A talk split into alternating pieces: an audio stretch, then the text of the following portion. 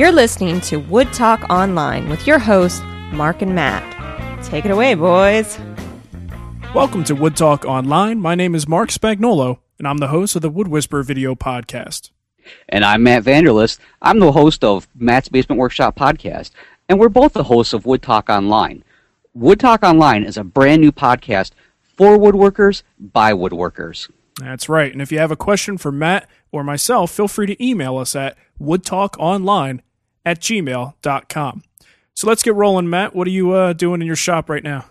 Well, once I hung the uh, spousal avoidance sign that you suggested last, I mean, you didn't suggest it. You you you talked about it. I put it over my my shop, and I've been locked inside with my uh, raging wife on the outside. Eh, good man, good man. Yeah, I'm just kidding, honey. It, she said she'd actually listen to the show, so that takes Uh-oh. us up now to four listeners. Nice. But, uh, no, really, I've been continuing my uh, kind of my cleanup from the last project I was doing, just getting things sorted out of the way. Because now that I'm not working so much on that project, I actually have time to maybe come in and plot out my next project, which right. I think is actually going to be a. Uh, actually, I started this one, but I kind of had, had to set it aside a little bit. It's a cherry uh, slant front desk for my daughter because okay. basically she's doing all her homework at the dinner table and I'm getting tired of getting notes from the teacher that there's too much pizza stains on it, you know, all that good stuff. So I figure she's getting old enough that it's time to start locking her in her room when she's doing her homework. So that's that's pretty much the main thing. Um, nice. Yeah, that's I think that's that's really about yeah, that's pretty much it. Other than the cleaning, that's about Just it. Just cleaning, lots of cleaning. Lots of cleaning. Oh, you know, was another thing that while we're talking about the shop and cleaning and everything. Remember last week we had that email about the uh, pitch remover and all that good stuff for blades and everything. Uh huh. And I mentioned that I used a product that makes my eyes burn and my nose itchy and all that good stuff. You know. Yeah. Right. Yeah, I got my products mixed up, so I guess maybe who knows if they were listening to us the sponsor they might be a little irritated by this but actually i i got the pitch cleaner mixed up with the rust remover and it turns out it's the rust remover by this particular manufacturer that does the oh. burning of the eyes and everything the okay, pitch cleaner so it's, but it's still the Boeshield company or whatever that company is. Yeah, Bo- yeah, Boeshield. Boeing. Okay. Uh, yeah, yeah, Boeshield T9 products. Gotcha. And uh, you know they, they, work great and everything else, but I just want to make sure that everybody understands that for the pitch cleaner, it, it's really good, but it won't burn your eyes. Still don't think I would want to have them sprayed in my eyes, but you, you know, know, rust remover. I've I've used that naval jelly stuff for just rehabbing old tools and stuff in the past, and man, that stuff is caustic. I mean, you, really? you think like furniture stripper is bad, but uh-huh. I, I don't know if the the Boeshield rust remover is the same way. But if it's anything like that T9 uh, or not T9, the uh, naval jelly stuff. Wow, that stuff just seems like it'd burn a hole through anything. It's crazy. Stay away. Protect yourself if you're going to use that stuff. It's nasty stuff. Ah, good to know. In fact, I'll write that down right now. Stay away from naval people. I mean, gel. yeah, na- stay away from naval jelly. Yeah. Uh, anyway. Keep daughters away from naval bases. that too, marine marine bases too. Yeah. Um, so yeah, what's going so, on with you in your shop? I mean, uh, that's pretty much I'm done. yeah. Well, a little more active in my shop, but then again, I don't have a real job. I just play in my shop all day. Oh, now um, you're you do have a real job. Don't don't underplay yourself because you're going to undervalue yourself, and like we talked last week, that's not a good thing. I just charge a lot for my hobby, is what it comes down to. Okay, I understand um, that. but uh, we we got uh, some progress with the shop upgrade. Still, I've uh, had all this on the webcam. I don't know what people can see and what they can't, but um, I had the uh, garage doors put in finally uh, in the last two days, which was a nice surprise out of nowhere. Um, so those are in, and uh, it actually makes a significant difference in the amount of heat already because I think we're up to like 95, somewhere in the mid 90s today. So it was a, a pretty good test run. Uh, so pretty happy with that, and um, nice. Yeah, that wasn't too bad. So uh, as far as work though, we're working on finishing up a table that we refinished, the one that I had the problem with the finish uh, last week. Um, okay. I did want to I did want to mention a couple people emailed me and made a very good point about polyurethane not being suitable to top coat a previous coat of shellac. And I just want to clarify that I was using dewaxed shellac as a sealer, and there is a, a key difference there that if you use standard shellac, uh, which does contain wax, you will have adhesion issues with polyurethane. Uh, in general, if you use a dewaxed shellac, and I was actually using Bullseye Seal Coat, you should not have an adhesion problem. And generally, I only use like a half pound cut as as a sealer to begin with, so there's only a little bit of shellac in there in the first place, and I never have a problem with any varnish or polyurethane or even an oil varnish mixture as a top coat on top of that seal coat. So just just to gotcha. clarify there. Um, cool. Uh, the other thing we're working on right now is I've got an interesting commission. Uh, customer actually asked me if I could make these little rings, essentially, and I at first didn't know what they were for.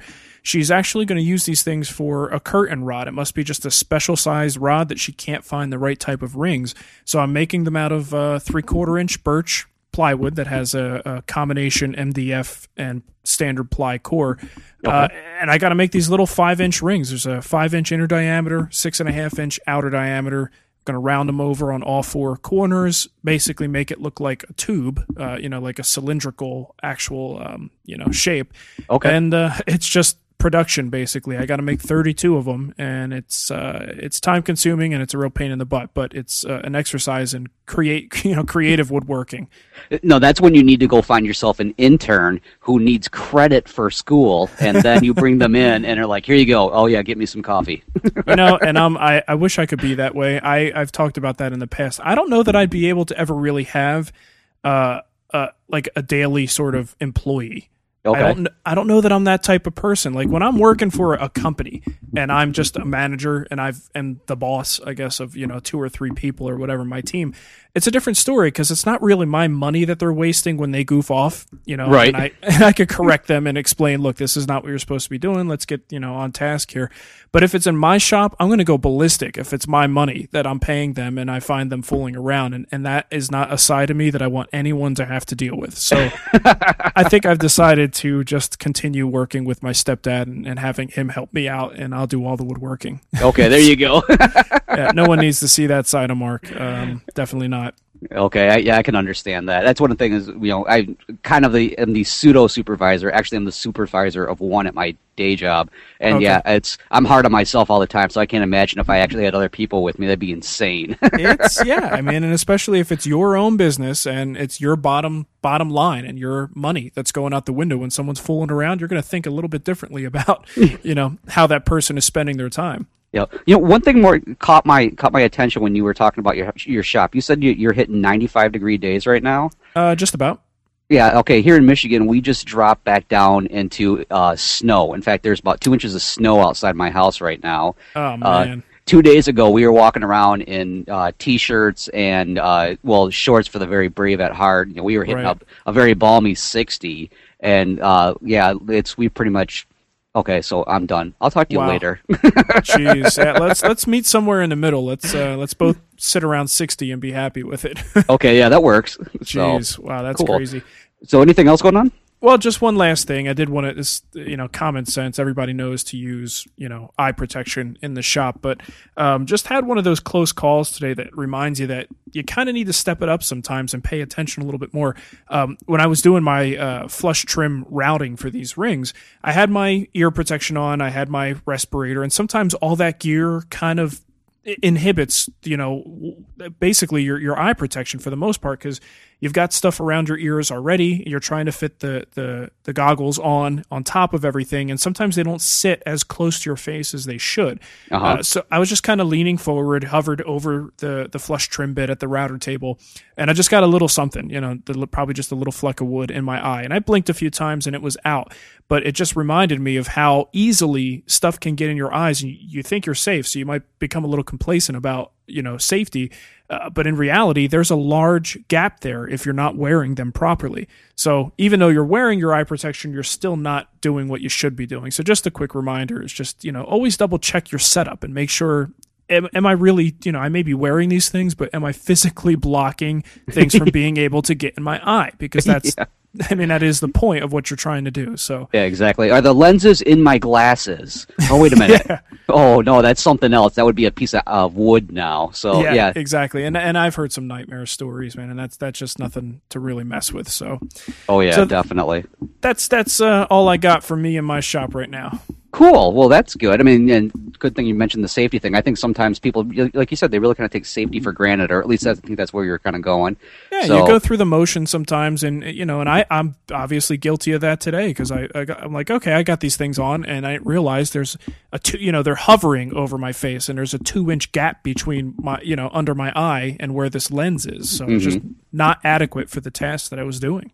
yeah. Oh yeah. Or bringing the the bit right up near your eyes. Like, I'm gonna get down just to see if it's actually making contact. yeah. Maybe, maybe, maybe my posture wasn't exactly right. I should have probably uh, stood up a little bit straighter, but it's all good. Sweet. Okay. Well. So uh, um, you want to jump into some emails or? I was, yeah. I was just gonna say. You know, since we put that first episode up, apparently some people are listening because we've been getting a lot of email coming in, and so we have quite a few emails, and of course there's there's so many today. I think we we would be here for a good couple of hours, you know, if we tried yeah. to answer all of them in this one show. And it's kind of funny because I did see, I don't know if you saw a couple of them. Basically, people are like, we'd like you to go on for an hour or more. I that saw would be that. great. I saw that, yeah. Yeah, I'm like, no, that's impossible. That's way. I don't want to do that to people. yeah, well, you know, the thing is, we won't really set any time frames. I mean, we'll do what seems like a logical, good amount of material to cover in one show. And uh, if it lasts 50 minutes, it lasts 50 minutes. And if it's 20 minutes, it's 20 minutes. Um, you know, I don't really think it. I think if we try to plan out the time too much, something's going to get lost in the mix. So we'll just, you know, it'll be what it is. Definitely. Or maybe we can offer subscriptions. And for $20 each per episode, you can listen to the extended version. That's a good idea. That's a good money making idea. Yeah. So, uh, but, anyways, though, let's get on with this first one. We received an email from. Uh, uh, Michael, and he had a question about uh, horizontal versus vertical wood storage racks. And so I'll go ahead and read this email, and we can kind of get into this a little bit. Uh, great show, love the first episode. I had a question about wood storage in the shop, vertical versus horizontal. I've seen pictures of many horizontal racks, and so I was designing, in my head, one for my new shop. However, reading a shop setup book, it mentioned that vertical wood storage is much easier to sort through material, provided you have the height in your shop, eight plus feet. I do have an eight and a half foot, uh, uh, or I do have eight and a half feet, so eight foot boards and plywood sheets fit very nicely, and I can see the benefit from the few pieces of lumber I already have leaning up against the wall. Very easy to sort and pull pieces. My question is with vertical wood storage, do you need to worry about warping since the boards are leaning and only supported at either end, not along the length? And if so, how would you protect against that? Thanks, Mike. Well, Mike, uh, the way in my shop, I, have shown pictures of this, and I'm sure everybody's seen this. I, I have the vertical storage, and it mainly is because of the fact that my ceilings aren't they're they're not that tall. In fact, I think down here in the basement they're only about maybe seven and a half feet, if that. Because I know I can't even put a a full sheet of plywood up. And I would love to be able to, just because of that fact that you've got that that storage is a lot easier to kind of thumb through boards, pull them out, and get them out of the way. Mm. But uh, I've noticed that, or I should say, I haven't noticed any problems with warping when they're vertical, uh, unless of course I've got like a big gap between where my uh, the the actual arms that come out and hold the the, the wood in place and you know kind of an open system there because I I like having that extra air circulating around the wood to help it dry, so I don't have to worry about in case there is any moisture, it's getting trapped, uh, blah blah blah. You know, it just kind of helps all around. Right. Um, I've, unfortunately, I haven't had much experience with the horizontal. I don't have. Have you had any experience with the horizontal at all? Or uh, yeah, my storage actually is horizontal. Um, okay. Well, with the high ceilings, you're right. If you have eight foot or more, you could store them vertically. But if you have 14 foot ceilings, sometimes you want to take advantage of that extra height that you have and consider it almost like a second level of space. Uh, so I have my my storage actually starts at about seven feet high and goes up to probably about 12 feet so just a couple feet from the ceiling okay um, and it's all horizontal i use uh, the garage uh, garage grade racks that they sell at Lowe's. Okay. Uh, it's like a it looks like a hand hammered gray material, but the stuff it actually works really good. I've got the vertical uh, pieces that go into the studs, and then the you know the shelving. I don't even know what these things are called, but the shelving things that come out and you lay the wood on top of there. Oh, yeah. Um, you, you know, I'm, I'm sorry. I'm going to jump in there because I just realized I got my vertical and my horizontal mixed up. uh, I got to keep the horizontal horizon. So yes, I have the horizontal not the vertical because nice. yeah yeah so uh, sorry about that. Um, can, I laugh, can I laugh at you for just a few minutes? I think everybody funny. else is doing it right now too. So I'm gonna I'm gonna get a dictionary out and start looking up my words before I come on here. well, hey, last time I didn't know what MN was, you know, as far as statewide. So uh, I oh yeah, I took a hit there. Um, but okay, so you you have horizontal storage and you don't notice any problems with horizontal storage. Exactly. Yes, okay. I, I, I have no problems with the horizontal. Nor nor uh, should you. Right. Um, I I don't I don't either, and I think horizontal is kind of obvious that you're not going to really see uh, much of an issue, uh, especially if you're working with kiln dried material. There should really be no problem. Um, right now I could say I I you know have stored stuff vertically. My plywood storage is vertical, mm-hmm. um, and in the past I have stored my lumber vertically. Um, but I haven't done it to any length of time that I could say that I, from firsthand experience, can say that it absolutely will not affect the wood at all. But what I can say is based on theory and based on uh, other people's experiences and what I've read, if it's kiln dried material um, and you're looking at something that's between 8 and 12% moisture content, you should not have a problem storing it vertically.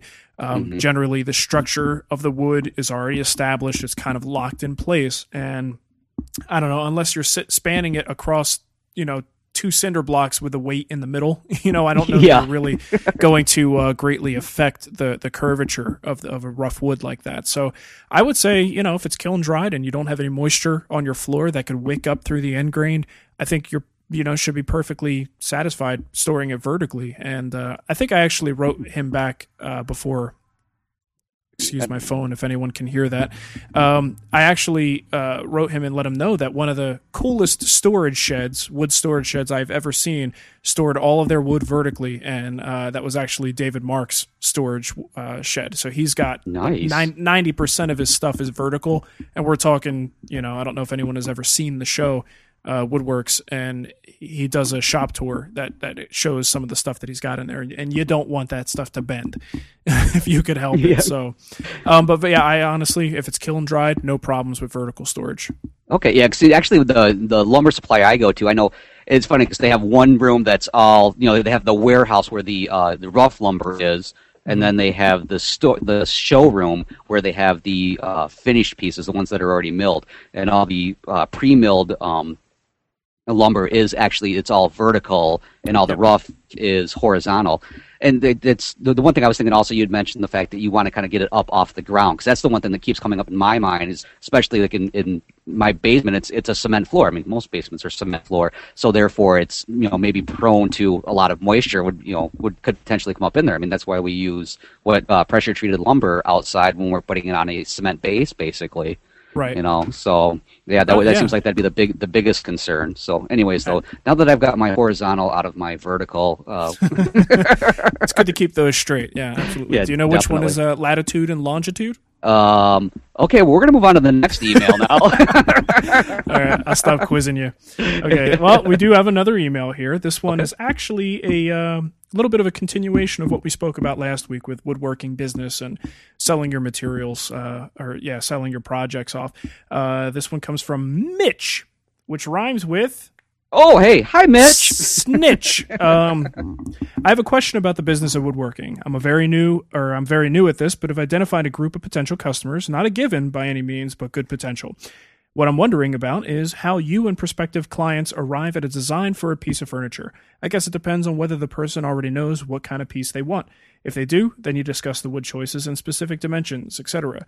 But if they don't know exactly what they want, how do you help them narrow it down to something that you know you can make, and number two, you know you can make some money on. I assume that you would show a portfolio and or a sample of your work. Do you also show pictures of furniture from books or magazines in the style thereafter? One thing I was considering was bringing along a drawer from a table. It's small enough, blah, blah, blah, blah. This is getting boring. Um, basically, t- to quickly answer his question, um, for me, whenever a, a, customer approaches me, if they know what they want, if they're coming across and saying, "Look, I want a Wenge cabinet with this design and that design," and I've got uh, a couple customers like that. I will help them a little, and I'll, I'll steer them in the right direction and guide them. But clearly, they know what they want, and they're kind of a wood connoisseur, and they they like what they like, and then they. You know, we have a little bit of a back and forth, but they're very specific. Uh, then you've got your other type of customer who just says, oh, I just want this built in made. Um, and they're more concerned about how many drawers it has, whether their TV fits in it. Um, they're not as concerned about the wood or the color. And, and those are the customers that you really have to work with a little bit more uh, to get them to the point that they're very happy with the result and you're happy with it because it's something you can make money on uh, and actually realistically build. So I. I would say with people like that, the first thing I do when someone tells me they want something is I ask them to send me uh, a picture of something that looks similar to what they want. I okay. tell them to to just search online, go to any furniture website, um, look at the different styles of furniture, find a, a, JPEG image of something that looks similar, and let's mm-hmm. use that as the starting point, and we'll modify that design. And that's something that people understand. They they have trouble starting from scratch, but if they start from a design, they'll be able to modify it to make it exactly what they want and i could build just about anything they find. So we just kind of i let them know what might cost more you know if you want dovetail drawers as opposed to you know standard drawers made with a couple rabbets and some uh, brad nails. Um, you know, I'll hey, you've been know. seeing my pieces that I've been building lately. Is that what you're saying? oh, your your stuff is better than that. Um, but you know, there are projects that doing a joint like that is perfectly permissible if you need to save a few bucks and and save the customer some money. Um, so uh, basically that's where I start and I say, okay, what color do you want? And if they say I want it to be walnut, and then I ask them, do you want to pay for walnut? Or do you want me do you want me to just use alder and make it look like walnut? Um, you have to gauge what they want to do where their priorities are and you'll know when you get the customer that absolutely wants walnut because they don't want anything but the best. So they want the wood to be made out of the wood that has the right color from the start. You'll know that ahead of time. You know you don't need to to push that on them. But generally i really do try to save people money. I don't try to push them into more expensive things. I just try to make sure that they're completely happy uh, with it. And and I don't want to spend too much time because we covered you know a lot of this topic last time. But that's that's usually the two two very broad categories of people that I come across. Yeah, that's a good point. Yeah, I've I've come across a few of those. The few commissions that I've done, it's the same exact thing. You either pretty much you know following their lead, or like you said, you're kind of like kind of holding their hand and walking them through. So yeah. that's, that's some good points. Uh, the cool. one major piece of advice that I would say uh, that a lot of people get hung up on early on is giving them too many options. Mm-hmm. Oh, now, yes. I mean, honestly, and that's not to say that they're not capable of making a decision, but sometimes when you give people too many options, they become indecisive and they don't have any idea what they really want to do. So if you say, I can make you 17 different style you know frame and panel doors. You just need to pick the profile. I mean that's you know I- intimidating. That's a, a, daunting task for people. So if you narrow it down to the two or three router bits that you own don't make yourself buy a new router bit. Make a sample and say here's what the door would look like. Do you like this? And chances are they will you know? Oh, so, yeah. so try and think of things that you've done things that you're comfortable with and offer those as your first suggestions. Don't give them the world as their options. Give them a set amount of options yeah, I think I made that mistake. The, the very first really kind of, uh, I guess, commission work that I ever did, which was basically a, a, coffee table and like some end tables, that kind of a thing. And that's more or less exactly what happened. It was like one of those, well, wouldn't you want to go for this? I mean, I, right. you know, and blah, blah, blah. And then that ended up like really coming back and biting me in the rear end basically on that it one. It will. It will. And a sort of analogous kind of uh, uh, situation. Have you ever been to the Cheesecake Factory? Uh, yeah, I'm I guess that's, now. that, that's a yes. um, yeah, think about the Cheesecake Factory menu. I have the hardest damn time picking something to eat off of their menu because they're a Chinese restaurant, they're an Italian restaurant. I mean, they've got just about everything on their menu, and it's so freaking hard to pick something to eat. But when I go to In-N-Out, I know exactly what I want, and I know it, you know, very quickly, and I'm happy with what I ordered. Um, so sometimes the concept of just too many options, too much choice, is is actually a negative. Absolutely. All right, cool. Well, let's go ahead and move on to a, the, a new another email, another one that we have here, and this one is from William. Oh, excuse me. Uh, he ended the the email with Bill. Sorry about that, Bill. Bill. And uh, says, uh, "Hey fellas, first off, love both your podcasts and this new one. Who wouldn't?" Um, my question is this: I've just inherited quite a few antique tools from my grandfather. They were his father's, etc. Some of so some of them are pretty old and but still of great quality. Uh, they have all seen better days, specifically the hand planes and old saws. What do you recommend to do to bring these things back to life? That is, restore the finish, both steel, wood. Uh, while they are heirlooms, I do intend to use them on occasion. Well, Bill, um, since uh, I do a lot of well stuff with the hand planes and everything else and i've gone out and i'm actually doing a series where i'm talking about going out and getting like a restoration start putting in my shameless plug.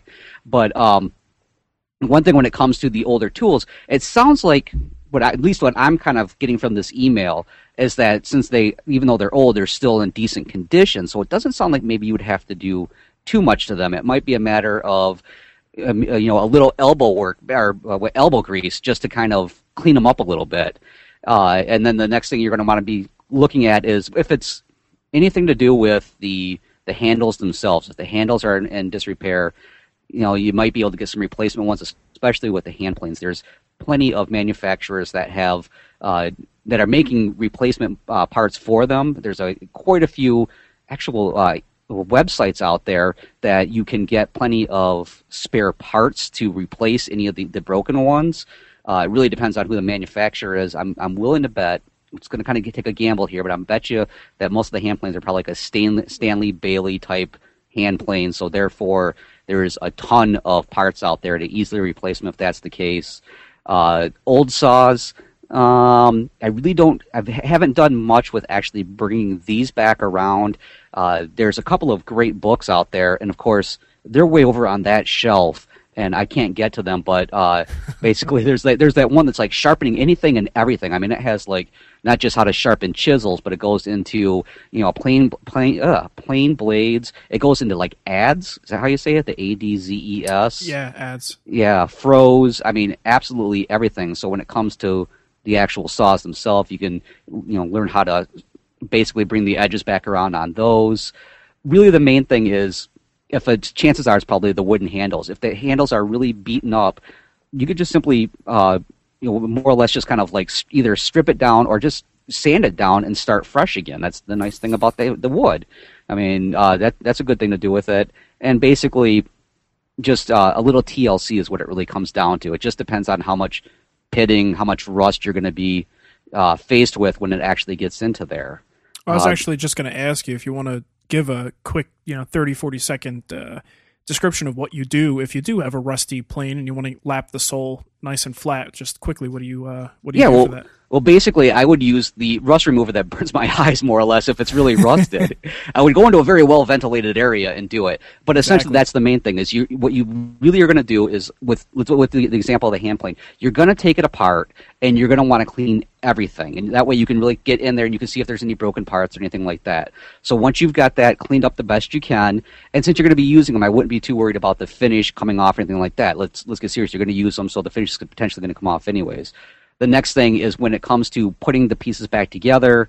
Uh, the the most important part is paying attention to the sole of the hand plane because with all hand planes you want that sole to be nice and flat. So you would end up doing some lapping, which is as simple as putting down a piece of sandpaper on a very flat surface, like you know a cast iron tabletop or something, and making several passes back and forth, putting equal pressure on the knob in the front and the, the tote is the handle in the back, and pushing down with that and making several passes, and you're just going to flip it over and you're going to look at the bottom and you can see the scratch pattern. And essentially, you're on your way to getting the sole completely lapped. Those first few passes will give you an exact idea of how much work you're really going to have to put into it. If it's a lot of work, my suggestion is thank you, Grandpa, and then maybe put it up on the shelf. and you'll look elsewhere if you really want to continue with this. Well, they do look I, cool on the wall, though. They do. I like the ones that you have. yeah, I've got some old ones that I've I've restored them and I've tried to use them a couple times and I'm like, ah, you know, I'm more of a router guy. yeah, exactly. Yeah, but they are. I mean, honestly, it's it's a blast uh, restoring some of those things. I mean, if you just uh, set aside a weekend just to have fun with it, um, it actually is kind of fun to do it. Yep. Yeah. Have you ever? Um, I'm sorry. Go ahead. Oh, I was just gonna say it's really kind of neat when you find like a really old one that looks so rusted, and you're like, uh, I don't know what am I going to do with this paperweight, basically, and you can actually kind of clean it up a little bit, and then you get it, and you're like, I think I could actually use this. Give yeah. it a shot. yeah, exactly. Um, I wanted to ask you: Have you ever tried uh, Japanning techniques to, no. to put that black crap back on the plane? No, no, absolutely. You know, I've thought about that and uh, actually had an, a, a, question that came in, and that's one of those. I can tell you what it is, but I, have never actually tried it, and I, I think it's a it's something I, would be interested in, but I'm almost afraid of it. yeah, well, you got to bake it and all kinds of other stuff. So I, I've always been a little intimidated by it and figured, you know what, uh, black paint from Home Depot works just as well. Oh, you found uh, my secret. exactly. Black spray enamel pretty much does the job. Exactly. It comes off a little bit. I've got a can in the backyard. We'll just spray it on again. there, there you go. Well, I don't really have anything to add. I think you uh, adequately covered that topic. Um, okay, cool. Yeah, definitely that, recommend that... doing it. I mean, it's it's fun, it's therapeutic, and uh, you learn a lot about the plane by by doing a restoration on it too. So. Yep. You know, and the one thing is with with the old saws, a lot of times with that, um, uh, you know, you, you can do what you can to try and bring them around, but unfortunately, a lot of times uh, older saws have really been misused. Unless it's one that you know for a fact that Craftsman really took care of. Unfortunately, I don't really have much experience with saws. It's something I do eventually want to kind of get into, but at this point, um, I'm not much help on that. So yeah, it, it, it is. It can be a fun weekend. Yeah, kind definitely. of a thing. Cool. Okay. Uh, next email, we got an email from John. Hi, John. Uh, Hi, John. John writes, How do you know when to use a nail or a screw for your project? Uh, then, how do you know how long of a nail or screw to use? That's kind of hmm, that's kind of a general question. I would say Definitely. it's very sub- it's subjective. You know, it really depends on the project. Mm-hmm. I would say in general, as few as you can get away with. If you know, I, I try to pride myself on having all wood joinery. Um, I'm not a big brad nailer. I don't like repairing little holes, and I certainly don't like seeing little tiny holes with filler in them when I'm done. So when I watch, you know, the the great Norm Oh. Uh, oh, fire away with his brad nailer and he goes hog wild on those things. What they don't show, which would be hilarious to watch, is him or whoever he has doing it for him if he's got help, filling all the little holes that he just made because they're going to be there. You just can't see them on, you know, standard definition PBS TV. Yep. So yeah. honestly, if you can just throw a clamp across an area instead of throwing brad nails through the trim and you could just clamp it with glue, you know, you're so much better off and you don't have anything to repair later. So anyway, I'm kind of uh, digressing here, but I, I, I don't really use very many screws or nails unless I absolutely have to. Um, how do you know when to use one versus the other? I think the only time I use nails, well, first of all, I don't use nails other than brad nails or the little 23 gauge pin nails. Um, I don't use anything larger than that. Uh, if I use a screw, it's going to be a strategically placed screw that I'm probably going to um, counterbore uh, the hole and pop in, uh, you know, a little dowel on top of it just to hide the screw head. Um, you know, length of screw that's really just going to depend on the project itself. Um, you know, you want to go far enough in so that it's got a good bite, but mm. not so far that you have a chance of penetrating through the other surface. Absolutely. Yeah, yeah. Um, and I, I, don't really know. I mean, like I said, I don't have much to say about it because I don't really use them that often unless it's uh, a necessary evil. Yeah, I, I kind of feel the same exact way. It, it's more or less, and, and you know when you brought up the thing about the uh, having to go through and fill the, I like to call them termite holes, basically, because you know they're holes. there. And uh, um, I just recently uh, actually uh, got a uh, pin nailer, and so I've had a chance to play with that. And I, which one I did do, you get?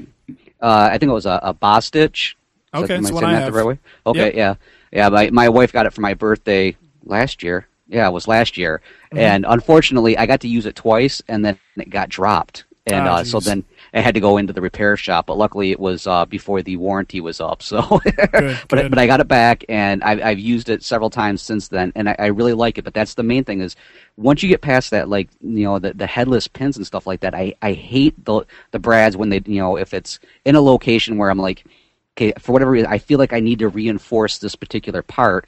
I want to hide them as much as I can.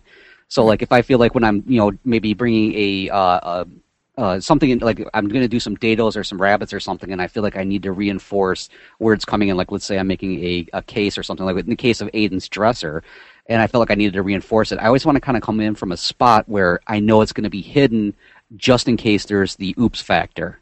Right. You know, and especially this is really true when it comes to anything with screws. Like you said, it's kind of like I want to I want to hide them the best I can if I have to use them. I like to use as many things that are wood on wood. I mean, modern day glues are just fantastic. They they hold so much so much better than they ever did before. Right. So if you are going to use any type of reinforcement, I would I like to keep it in the same, I guess like um, what's word like material basically that I'm already working with. So that's why yeah. I use a lot of um, glue blocks to help reinforce things. Right. So you know, I, I guess that's kind of getting away from the, the nails and screws. But uh, yeah, and then when it comes to the actual length, I like to use if I have to use uh, one of them, I like to use the longest possible. But yet, you know, at the same time, I want to make sure that it's not going to go through the other end, which sometimes Um, I underestimate the yeah, actual uh-huh. length of that. oh, that's never never happened to me ever. Yeah. Why is that one uh, pointing through? That's for um, if you want to rest your drink. That will stop it from rolling off the edge. It's a new yeah. feature we're including in our tables now. yeah. I mean, honestly, I guess for fine woodworking, and I, this may just be my opinion, uh, the the quote unquote finer the woodwork, in my opinion, the less metal should be in the piece. You mm-hmm. know, and of course, if you got little cleats that you want to put on and you shoot a few brads in there, and it just makes sense and it's it's not seen fine. Um, but for the most part, I think you should try and you know to move away from that stuff as much as possible. Um, you know, with one exception, I know pocket screws are very very popular because they're they're so fast and you can make a really good solid door. You could make a solid, you know, you could face frame, yeah. anything, anything, and they do have their place. And usually they're hidden; they're behind the scenes, so you really can't see them. And and in that case, hey, you know, if that's what you want to do, that's cool. Um, but again, I still think. Well, I guess again, this is going back to the pricing thing. If you're trying to save a customer money, it's a lot easier to cut all these, you know, face frame parts and just put them together with, uh, you know, with with some pocket screws, or if you're doing uh, some doors, put them together with pocket screws. You could save someone a lot of money that if you were to actually make a full fledged mortise and tenon for each one of those doors. Yeah, absolutely. No, and I do use pocket screws.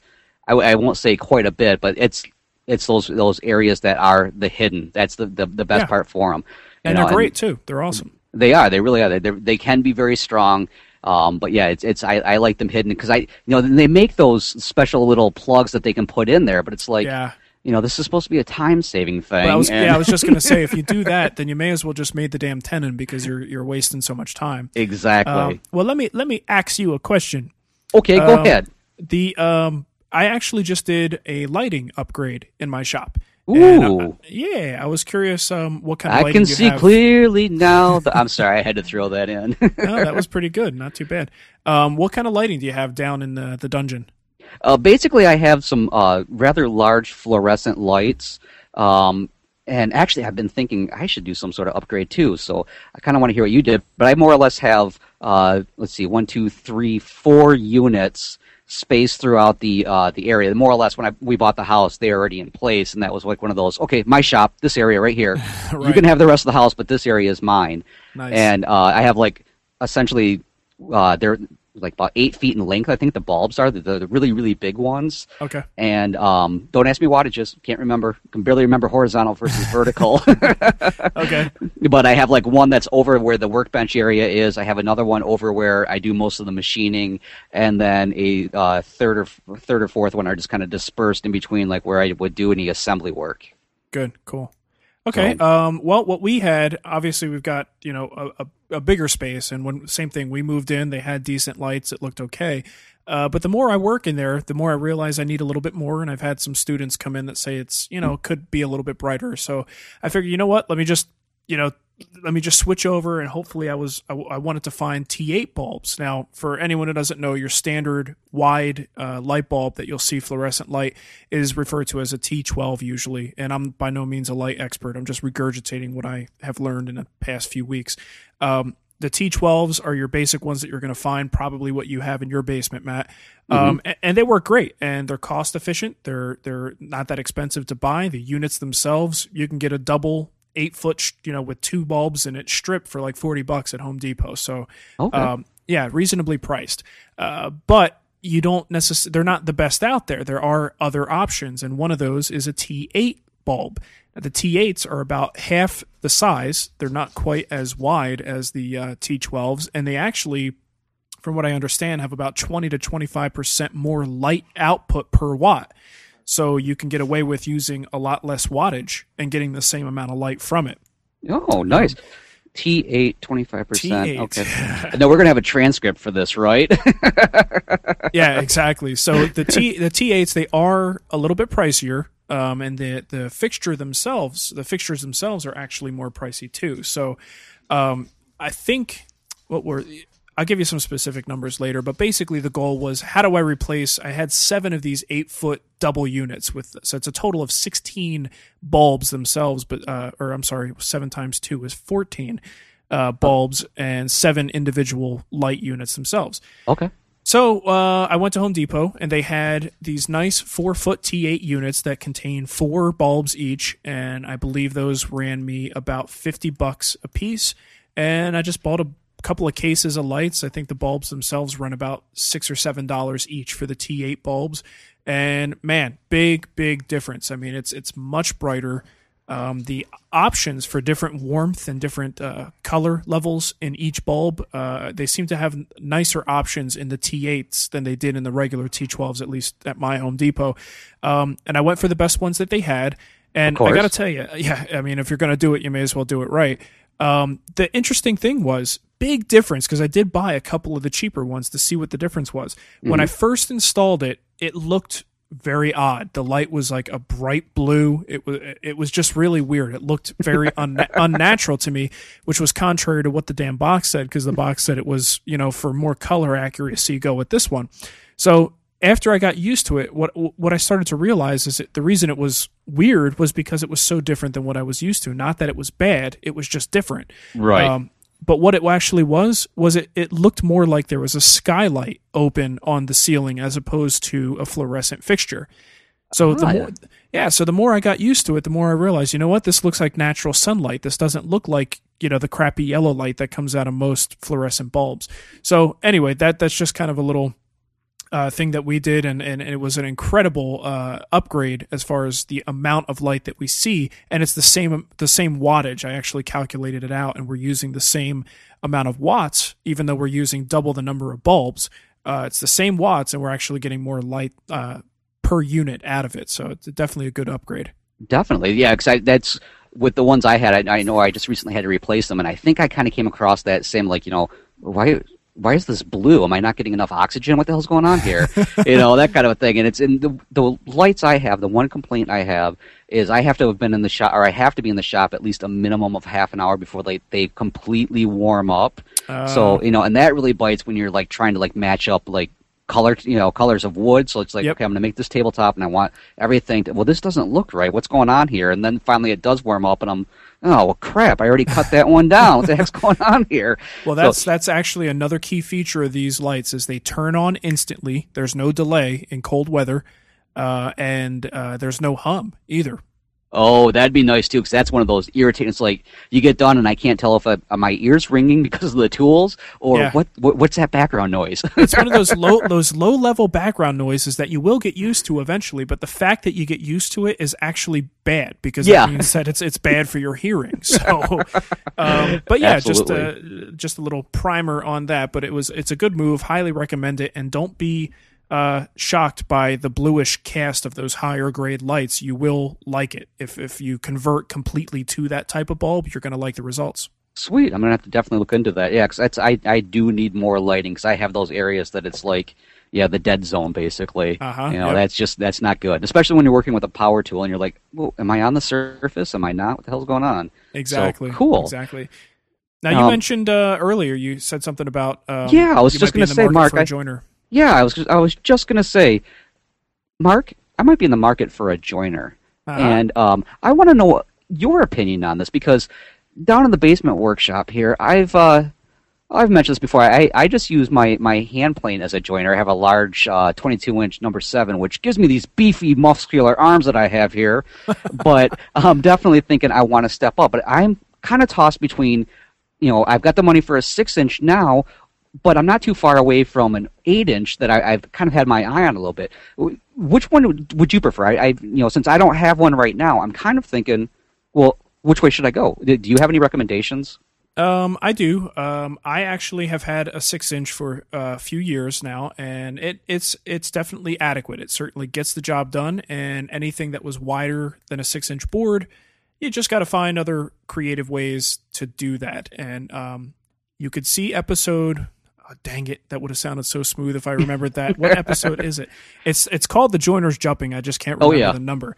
And I, I covered some uh, different milling techniques and things, especially if you're confronted with a six inch joiner and you got an eight inch board, for an example. Mm-hmm. Um, what I would say is, like I said, I I, I did have a, a, six inch joiner for a long time, and now I have a uh, I just got a eight inch jointer, Ooh. and I have to say that I really do think the best bang for your buck uh, is the eight inch jointer. Now it it, the cost between a six and an eight inch in the same brand, you know, same quality level, is so minimal that it's it really is worth it. Now, when you jump from an eight inch to say a ten or a twelve, that jump is is huge. It's a massive jump. So you want to make sure that you you get the most bang for your buck, and I think an eight inch does that for you.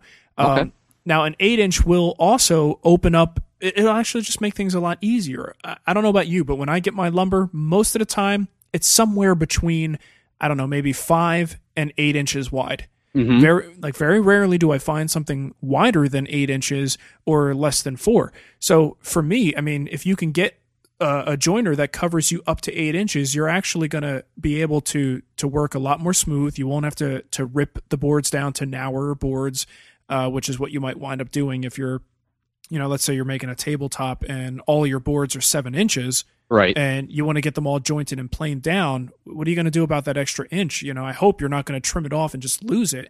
Um, so if you get an eight inch you can trim them all down get them all nice and square glue it up and, and, and not have to actually rip your boards down to fit on your joiner. So um, like i said the price differential is is pretty minimal between six and eight. Absolutely hands down i would say you should go for the eight inch. Okay cool. And by the I... way and by the way i just want to say go for a powermatic Oh, Powermatic. I think I've heard of them before. For uh, no no particular reason. Just okay. go for them. Uh, I'll put them down now. If I mention Marc, the Wood Whisperer, we get. No, I'm just kidding.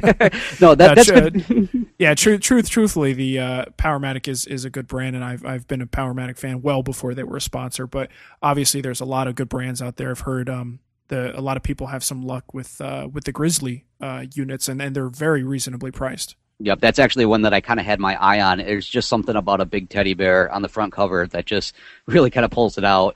But yeah, the the eight inch. I, the main reason I was thinking about that is like you had said. I, I've I've had that same thing. I go to the the uh, the lumber uh, supplier, and that's what exactly it. In fact, actually, I have this one board that I didn't even know trees like this existed anymore. I mean, it's it's just a simple slab of pine basically, but this uh, thing has got to be at least almost 15 inches, and I'm like, that's bigger than the rack that I have it on right now. I think I have to have, have supports underneath it holding it up, wow. and I haven't used it yet simply because of the fact that I'm in awe of this plank. It's just insane. Yeah. Uh, you hate to even even touch it at this point. You just want to find exactly. a perfect project for it. Exactly, because in the rough state, I'm looking at it, I'm like, I would not want to have to rip this down and then and plus on top of having to rip down a wider board, you're actually almost if you think about it, doubling your work because you're going to have you know two faces now that you have to plane and then you got you know two edges and then you take them over to the thickness planer and then you've got a couple more going on.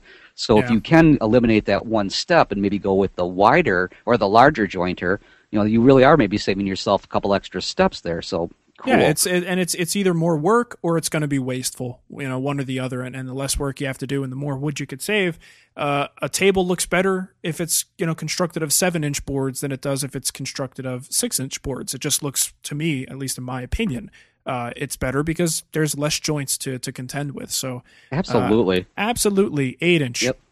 Cool. In that case, I'm going to go tell my wife right now that Marc said that I can get the 8 inch and she can't do anything about it. so it was nice hey, talking to you. hey, if, she, if she's got a problem, have her give me a call and uh, I will promptly act like I'm not here. yeah. Oh, good. That's, that's that's usually what I do. I play dead. yeah, exactly. I, I, have the possum. The possum technique works really well. yeah, totally. All right, so, man. Cool. Well, I think we would definitely have uh, hit our mark. I, I, I like aiming for the 40, 45 minute time frame. Absolutely. Pretty close to that. Yeah, we we don't feel rushed, and we seem to cover enough issues and. Um, you know, I, I definitely think this is a great one, and I think the listeners are, are you guys out there, gals too? Um, Hello. If you are, you know, you can obviously send us an email and we could maybe uh, read a few of them online like we did with these ones and try to answer them. Uh, Marc, what's what's that email? It is the Wood Whisper. Oh no, it's oh. actually. Uh, Wait a minute. bad habit. Bad habit. It's uh, Wood Talk Online at gmail.com. Okay. And uh, two things real quick. I just remembered. I did want to mention uh, I got an awesome link from uh, David. He sent uh, this is basically a follow up to our conversation about again about pricing. Okay. Um, it's a very cool link to a online estimate calculator, project calculator thing that helps you through the estimate process, and you literally are uh, checking check boxes and just filling in some blanks. And this uh, sweet little program actually, um, you know, will, will do a lot of the work for you. Uh, let me give you the address here. Okay. Uh, it's um, let's see, what is it? It's bridgewooddesign.com and that's B R I D G E W O O D D E S I G N, bridgewooddesign.com slash estimator slash index dot htm. I'm sure if you just put slash estimator, that'll get you there. Um, I think it's the same company. I don't know if you've used the program that makes Cutlist Pro. Okay. Or Cutlist. Yep.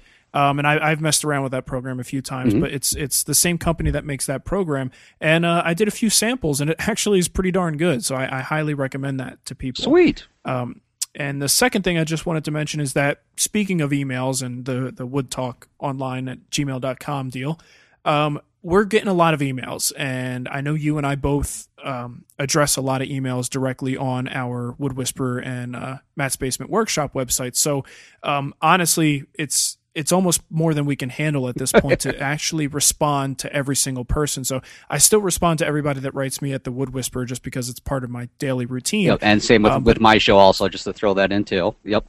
Right, and it's just becoming seeing the the influx of email coming into Wood Talk online. I don't want to discourage people from writing from writing to us, but at the same time, we may not be able to get to everybody's question directly, and we certainly will be using those as the material for the show. So please keep on sending the emails, but please, you know, don't be discouraged if you don't hear a direct response from us. But we will try to respond to as many as we can. Right, and if you hear from us three months after you send it, well, we're still working through.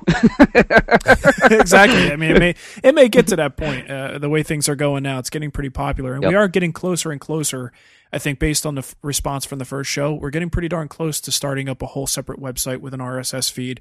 Um, it's just going to make the most sense so people can have show notes and things to refer to. Absolutely, yeah. With these links and everything, and actually that, that link that you said that David said, I'll put that on my show notes also, or at, yeah, at my website and everything. I'll make sure that goes in there too, because that, that, that's yeah, a great one. Um, yeah, and I, I, definitely think even if we just give you just a quick hi, we got your email, thanks, and that that may, may be about it, that kind of a thing. We we definitely mm-hmm. we. I mean, I find myself going through these constantly. I'm not supposed to be on the internet when I'm at work, but you know it's there. So um, right, exactly. I can't help but you know see what these things are coming in because I love seeing some of these ideas. So definitely, yep, definitely a lot of good stuff. Yeah. So keep sending those in, and of course the email address is uh, woodtalkonline at gmail.com, and just you know drop us a line with a with a question and everything, and you know if it's a good one, we'll, we'll definitely use it. If not, we'll point and laugh and send it to each other. which we which we usually do with most of them. Anyway, right. So. Yeah.